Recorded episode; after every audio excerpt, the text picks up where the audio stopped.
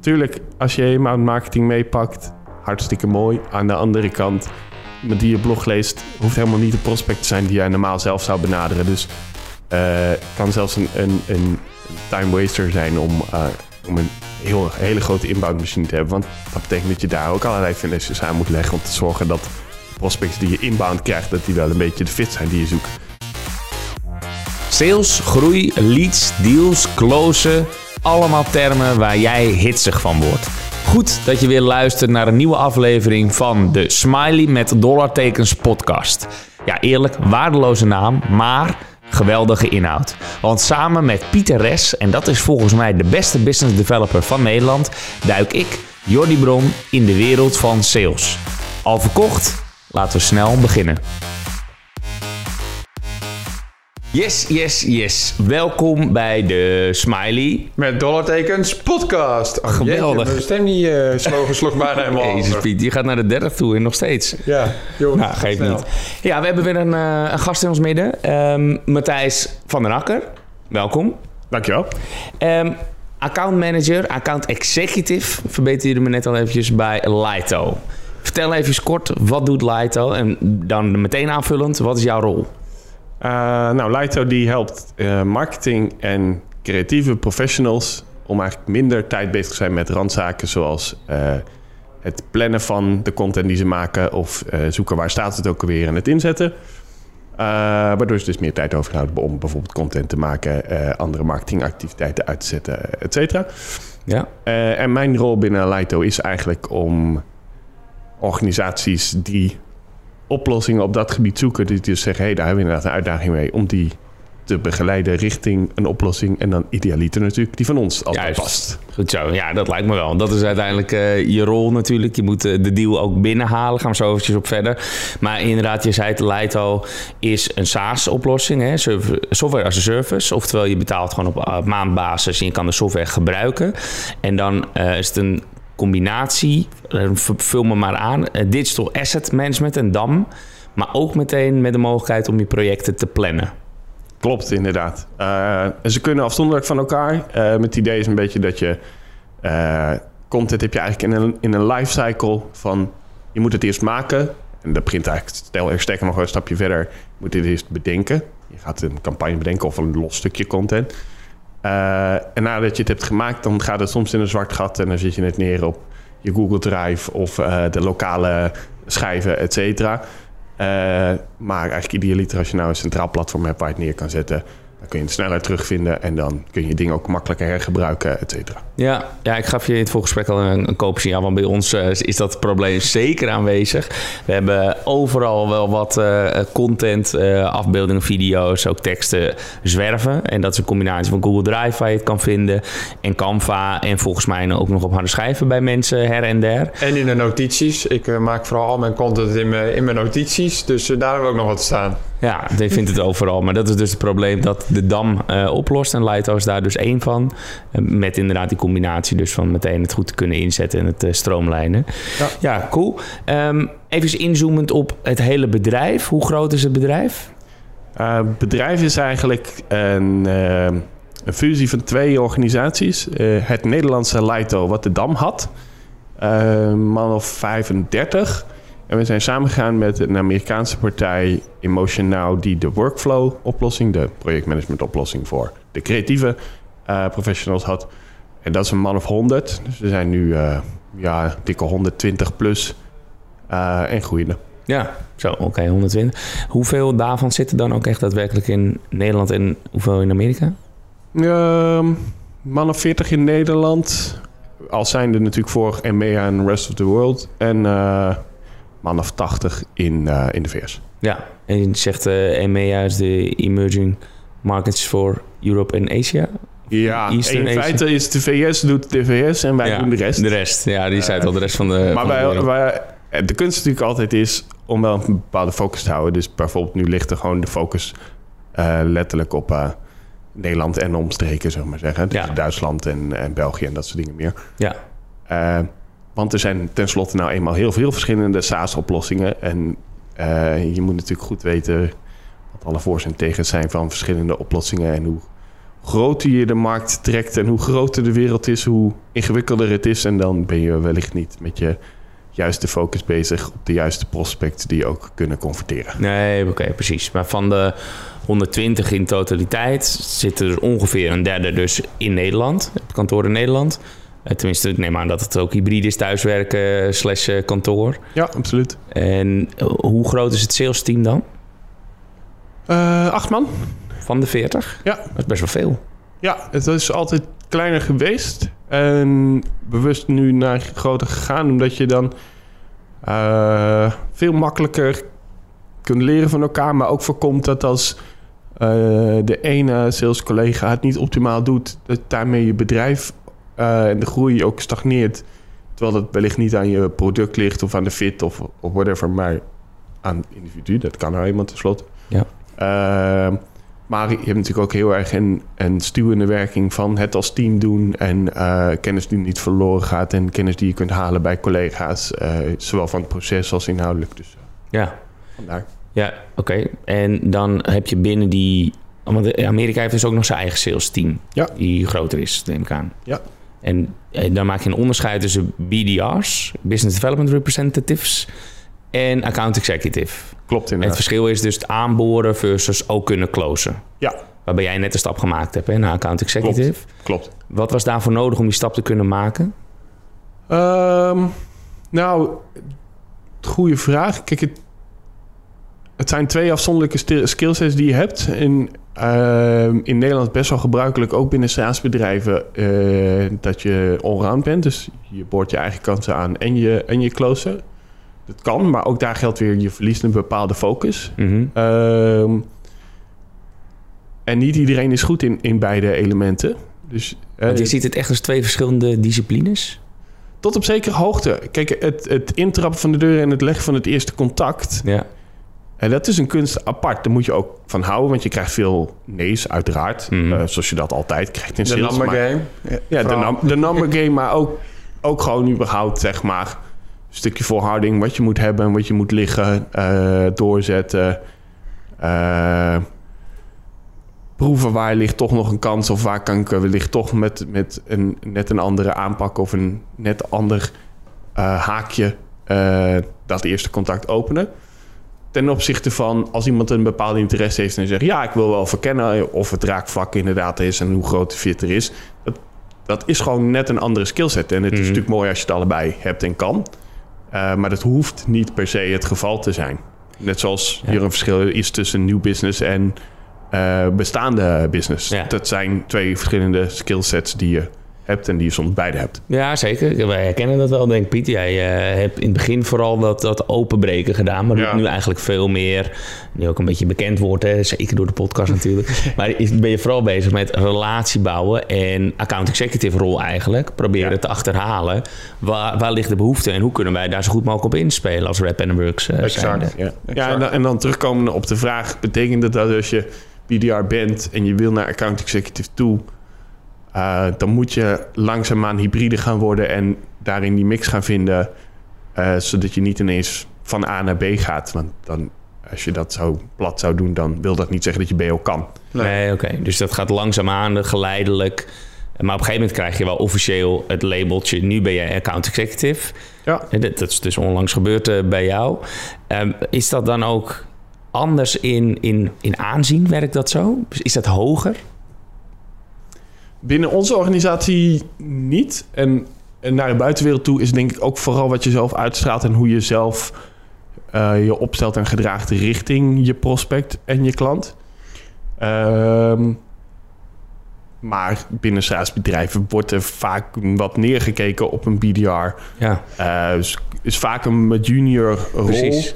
Ja. Eh, in mijn optiek ten onrechte, want ehm, ja, als, maar je- binnen, binnen sommige organisaties kun je dus als junior makkelijk binnenkomen. Maar als jij wil binnenkomen bij een grote multinational, dan moet je toch een bepaalde ja, ervaring meebrengen. Of sen, ja, senioriteit niet op zich, maar je moet een beetje levenskennis hebben. En, Ja. en ja, je goed kunnen verplaatsen in de belevingswereld van die prospect en waar zij mee bezig Ja. zijn. En dat heb je niet altijd als junior. Nee. Ja, maar hier hebben wij het ook wel eens over gehad. Hè? Is nou een BDR uiteindelijk hoger als een account executive? Hè? Is, het een, is het een betere functie op papier? Maar uiteindelijk heb je ook gewoon mensen die zeggen... Joh, ik vind aanboren veel leuker dan de account executive rol. Dus ik ga gewoon lekker aanboren. Nou, in dat geval is het dus ook niet van toepassing... dat je dan moet zeggen... ja, een account executive is een betere rol volgens mij. Nee, het hoeft niet per se hoger te zijn Nee. wat dat betreft. Klopt. Klopt. Nee, er valt in Nederland nog een wereld te winnen in hoe wordt een BDR Gezien. gezien. ja. Eh, Ja, echt. ja. Ja, wat er inderdaad er wordt er wel eens een beetje neerbuigend over gedaan. Van eh, het is een junior functie en het is soms ook geestdodend werk wordt daar eh, over gezegd. Terwijl sommigen het heel erg tof eh, juist kunnen vinden. Die halen die kick uit die af en toe die ja. Hè, want ze horen natuurlijk al, je hoort altijd meestal de nee. Maar bij ons is het ook, moeten we tegelijkertijd ook wel eerlijk zeggen, wel zo dat eh, Piet, van jou kunnen we zeggen account executive rol. Maar jij neemt automatisch meteen de eh, SDR's, BDR's en daar zit er een beetje tussenin. Alexander is net bij ons eh, begonnen. Begint dan ook logischerwijs met het aanboren. En dat zou, wij gebruiken die titel overigens niet officieel, maar dat zou je echt als een BDR kunnen zien. En jij, omdat je gewoon meer ervaring hebt, neemt hem dan automatisch onder je, onder je vleugels. Ja. En zegt, ik eh, laat dit allemaal wel even zien. Maar soms, hè, als de pijplijn leeg is, dan ga ik gewoon weer aanboren. En ik vind beide Ja. leuk. En wat ik wel zie, en dat is misschien ook leuk om te noemen tijdens deze podcast, is dat als je zelf een prospect aanboort en vervolgens zelf ook hè, als account executive opvolgt tot de, tot de laatste fase, tot het closen, dat die relatie gewoon heel anders is dan dat je iemand opvolgt vanuit een, eh, vanuit een SDR-lead. Ja, Klopt. Dit, het, het, het voelt anders. Hoeft het niet te zijn, maar dat is ook een kunst weer op zichzelf. Hoe, hoe doe je een goede overdracht zodat het natuurlijk voelt en dat die prospect die eigenlijk hinkt... hé, ik heb niet Pieter, maar Alexander of andersom... eh, dat die nog steeds die goede band heeft en, en dat dat ja, na- een natuurlijk geheel volgt. Dat, dat is weer een kunst apart. Ja, dat is ook, dat snap ik. Maar is het bij jullie dan wel zo dat de account executive ook meteen de teamlead is? En dus wat ik net gaf, aangaf, zoals bij ons is, dat jij de BDR's aanstuurt? Nee, niet formeel. Wat je wel ziet, eh, is dat een deel van de BDR's is anders ingestapt. En dan probeer ik natuurlijk wel een stukje kennis en ervaring en, en, en tips en tricks mee te geven. Eh, ik denk dat los van het titeltje wat je hebt, of, of je nou een formeel een dergelijke rol hebt, als je eh, succesvol bent, dan eh, geeft dat automatisch kansen om mensen mee te nemen in en om tips en tricks te kunnen delen. Ja. En dat doen jullie allemaal gewoon remote, die tips en tricks. En hebben jullie gewoon wekelijkse sessies met elkaar van hey, evaluatie, metrics erbij, denk ik. Klopt, klopt. Dat, dat, en dat gaat zelfs... Kijk, wij werken op dit moment ook eh, vanwege eh, corona, et cetera... werken we gewoon eh full remote zelfs. We hebben, eh, en dat gaat vast weer naar eh 80% remote, 20% eh, op kantoor. En eh, dan zie je dat je ook door de week heen elkaar gewoon opzoekt. Al is het maar om even... eh, Te bellen, ja. een vriendelijke stem te hebben aan de andere ja. kant. Ja. Maar ook gewoon om even te zeggen, hey, ik loop daar tegenaan. Hoe, hoe doe jij dit, et cetera. En dan moet je ook gewoon opzoeken met elkaar om, Ja. om echt als team ergens naartoe te werken. Want ja, Nee, maar het is wel grappig dat je dit zegt. Want eh, Daan bij ons, nou, die, die zit nu thuis. Die eh, is volgens mij met iemand in aanraking gekomen met COVID. En dan belt hij mij ook gewoon een paar keer. Gewoon ook puur even een hands-up. Van joh, hoe gaat het? Eh, dus eigenlijk komt het precies neer op wat je nu zegt. Dat je gewoon even bij elkaar terugkomt. Ja, ja dat, dat so- sociale aspect gewoon opzoeken. Want jullie werken nu helemaal thuis dan. Eh, Dat is al vrij snel eenzaam dan... als je de hele tijd op een eh, kamertje naar een witte muur zit te staren. dat, dat risico, eh, dat ligt erin. Dus daar moet je zelf veel bewust van zijn en iets mee doen.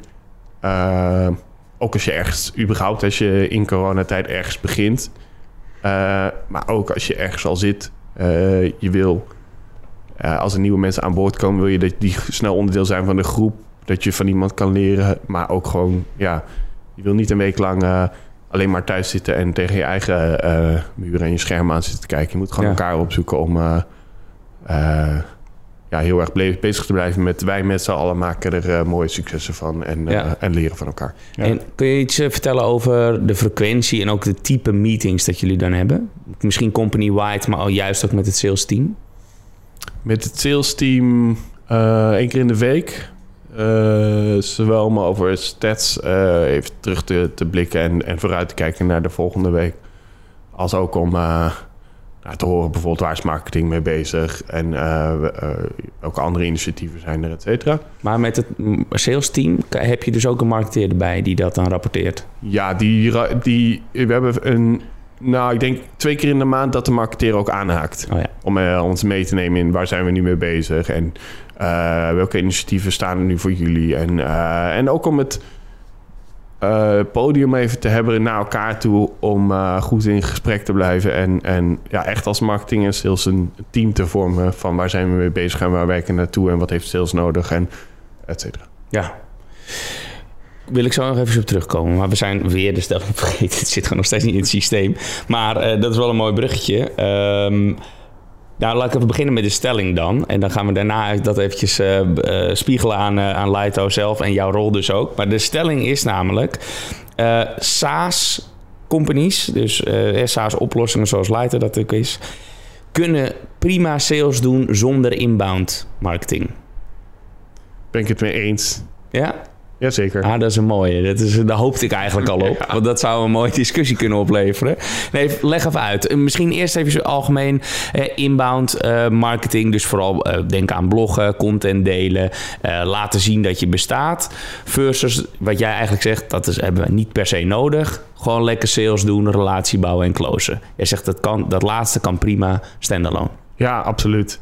Ehm, tuurlijk, als je inbound marketing meepakt, hartstikke mooi. Aan de andere kant, iemand die je blog leest, hoeft helemaal niet de prospect te zijn die jij normaal zelf zou benaderen. Dus eh kan zelfs een, een, een, een time waster zijn om, eh, om een heel, hele grote inbound machine te hebben. Want dat betekent dat je daar ook allerlei finesses aan moet leggen om te zorgen dat de prospects die je inbound krijgt, dat die wel een beetje de fit zijn die je zoekt. Als je outbound doet, dan heb je het voordeel dat je zelf heel gericht kan gaan zoeken. hey, ik ben op zoek naar een prospect met deze grootte. En bijvoorbeeld een eh, marketingteam moet een bepaalde grootte hebben om voor mij relevant te kunnen zijn. Voordat ik contact ga leggen en eh, gesprek ga voeren met een partij die toch geen budget zal hebben. Wat ik eigenlijk al kan aanvoelen, omdat bijvoorbeeld het team niet groot genoeg is. Ja. Maar, maar jij doet wel een beetje inbound voor jezelf. Want ik zie je regelmatig voorbij komen op LinkedIn. Eh, Daar, daar reageer je ook regelmatig op eh, nou ja, relevante posts volgens mij voor, voor jou doen. Dus op die manier ben je wel bezig met je zichtbaarheid.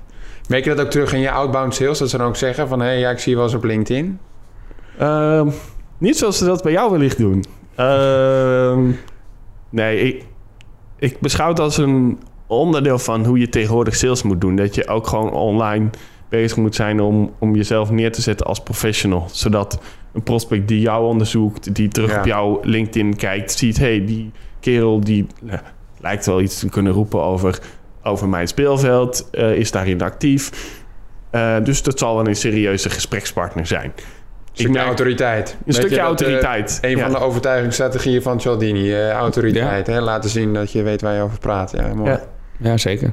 Ja, nee, eh, dat, dat klopt. Maar dan ben ik toch even benieuwd naar of- jij dan ook niet de toegevoegde waarde ziet van die blog waar je het net over had. Hoeft niet per se een nieuwe prospect te zijn, maar het kan natuurlijk ook met het oog op sales nurturing een bekende van jou zijn die je nog steeds in het achterhoofd heeft en dan toch weer je blog eh, ziet. Dus het kan jou uiteindelijk wel helpen. Niet zozeer bij het aanboren, maar wel als account executive bij het closen.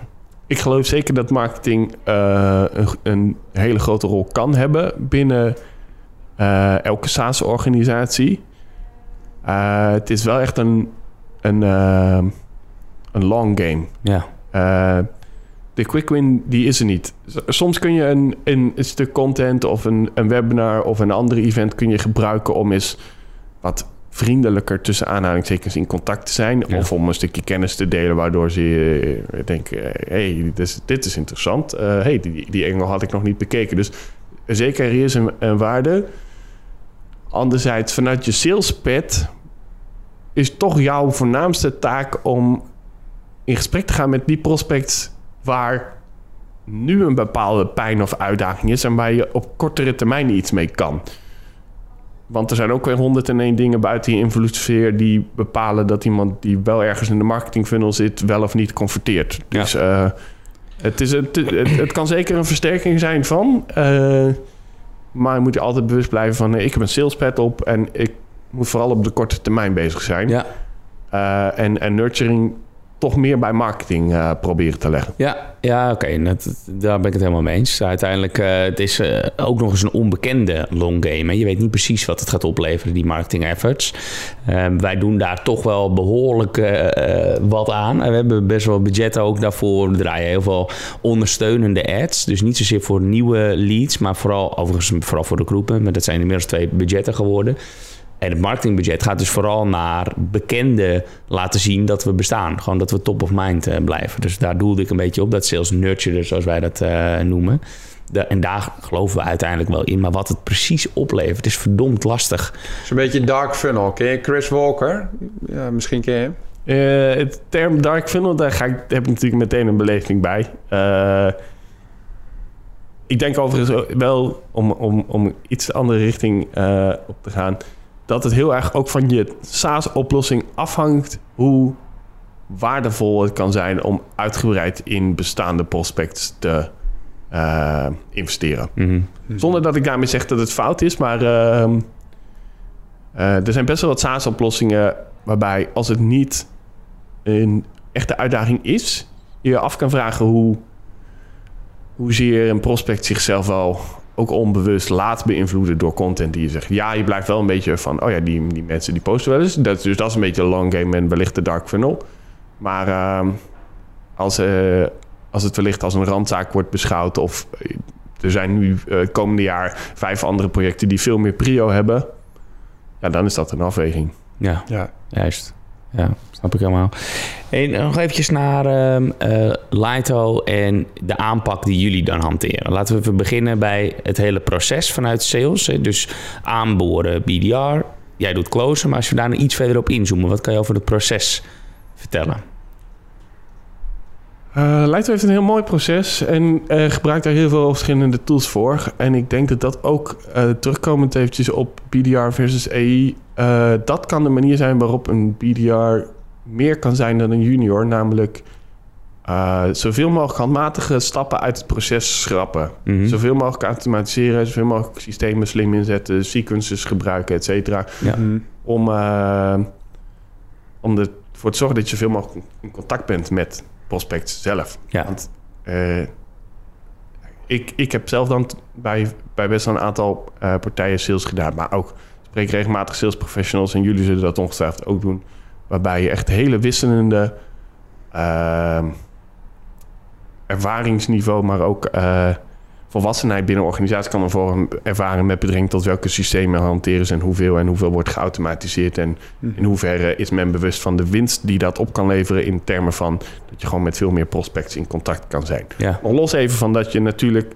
moet zorgen dat het waardevolle contacten Ja. zijn. Als je nou eenmaal veel tijd aan randzaken besteedt, eh, blijft er minder tijd over om met, met prospects Ja. te spreken. Ehm, dat gezegd hebbende, ons salesproces is best recht toe recht aan.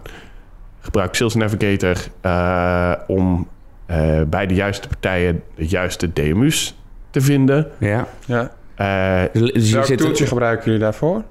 Ehm, ik gebruik Sales Navigator zelf eigenlijk met de filters om een brede range van de rollen, in, in dit geval vooral marketing en communicatieprofessionals, eh, te vatten.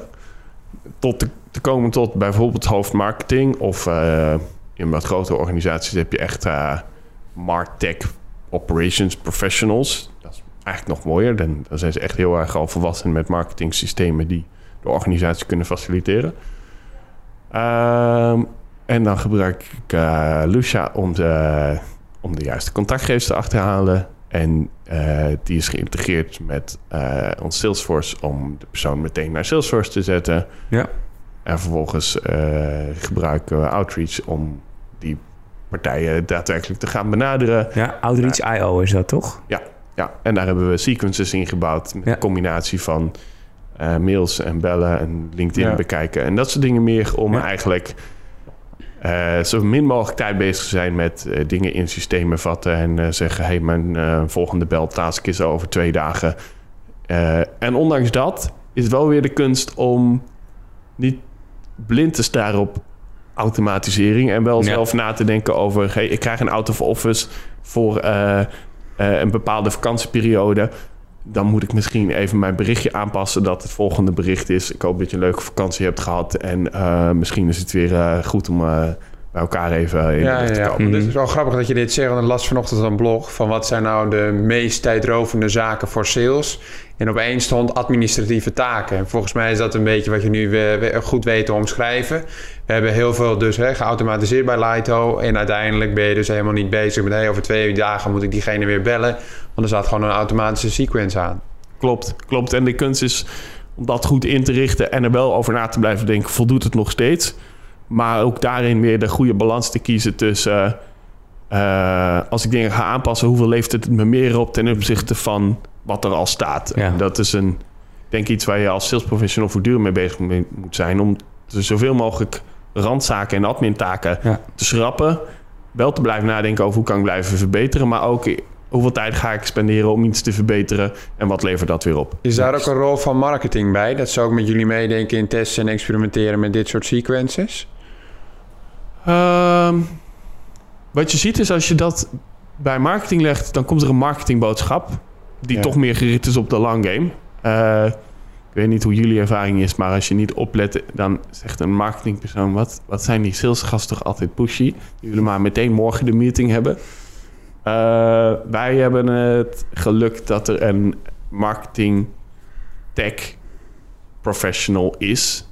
Eh, die richt zich niet zozeer op de sequence, maar wel op hoe zijn de systemen ingericht en hoe is die, die- gebeurt die automatisering. Zodat als ik, zeg iets werkt niet, dan hoef ik eigenlijk alleen maar een berichtje te sturen. Hey, dit werkt niet en hier is de screenshot. En daarna wordt het voor me opgelost. Ja. Dat ik daar dus Ja. niet meer zelf mee bezig ben. Nee, oké, niet iedereen heeft die luxe, maar wat ik snap, snap Nee, maar wel. dat is wel iets om in feite. Dat is een beetje wat ik aanraakte van een stukje volwassenheid. Je ziet daarin echt heel veel verschillende niveaus. Maar als je eh, sales professionals zoveel mogelijk sales wil laten doen, is dat wel iets om te overwegen. Hè. Investeer daarin. Want ja, dan kun je. ze- Zeker hoe groter je sales team wordt, hoe meer je daar dan dus uit kan halen. Ja, precies. Ja. Duidelijk. Ehm, en dan bij het closen gebruikt een account executive nou nog andere tools dan eh, een BDR? Eh, proces, eh, nee, de tools eh, op zichzelf niet. Ehm gebruiken onze eigen tool natuurlijk ook om een, ik noem maar wat, de laatste offerte te pakken en de laatste PowerPoint en eh, Ja. dat, soort, eh, dat soort dingen meer. Want dat is het voordeel als je een centraal platform hebt. Je hebt altijd de laatste versie. Eh, sorry voor die. Dit was het sales reclameblokje. Precies. Ehm, maar we gebruiken Salesforce en, en dat is gewoon goed ingericht. En eh, daarin zijn next steps en verplichte velden opgenomen. Uiteraard weer niet te veel, want dan heb je weer te veel admin-taken. Ja.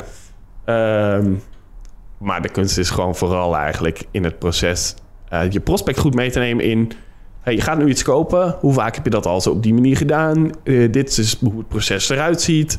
Eh, en hen heel erg mee te nemen. Want ik beschouw dat als de voornaamste taak van de closer. Of je die nou account manager of account executive noemt. Of welk Mhm. naampje je er ook aan geeft. Je prospect begeleiden in het aankoopproces. Ja. Het is niet zozeer, ik heb een mooie SaaS-oplossing, wil je hem kopen? Ja, dat is zo. Maar daar komt meer bij kijken. En die andere kant, dat is, dat is denk ik de uitdaging voor een sales professional. Blijven realiseren dat die andere kant niet per se elke dag een oplossing zoals die van jou koopt. Dus je Mm. moet ze heel erg meenemen om ze vervolgens voor jou te laten kiezen. Want als je een, een aantal vergelijkbare oplossingen hebt, dan kun, je, dan kun je feature beter zijn. Maar dat is meestal niet waarom ze kopen. Ze kopen bij jou als mens.